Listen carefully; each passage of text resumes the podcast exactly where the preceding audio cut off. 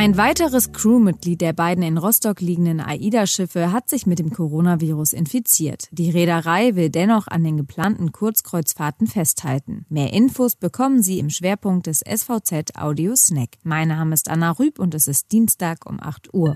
Zunächst die regionalen Nachrichten im Überblick. Weil er zu tief ins Glas geschaut hatte, wachte ein 48-jähriger Schweriner am Sonntagmorgen in der freien Natur auf. Eine Passantin entdeckte den Mann in der Zielkowski-Straße und verständigte die Polizei. Die nahm die Personalien des stark Alkoholisierten auf. Dabei stellte sich heraus, dass gegen den Mann im Jahr 2008 ein einmonatiges Fahrverbot verhängt worden war. Seinen Führerschein hatte er laut den Beamten aber nie abgegeben. So wurde das Fahrverbot nach zwölf Jahren dann per Zufall durchgesetzt.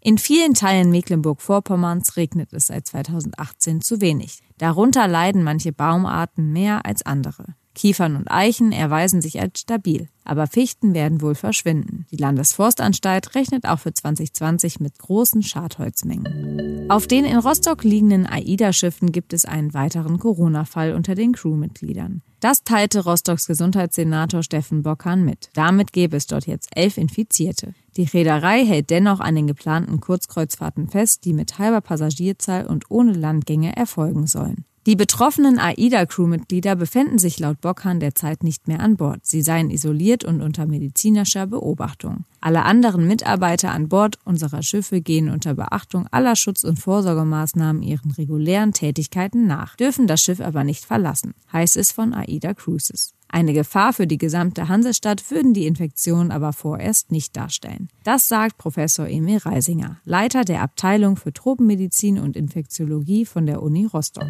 Alle Artikel zum Nachlesen finden Sie auf svz.de slash audiosnack.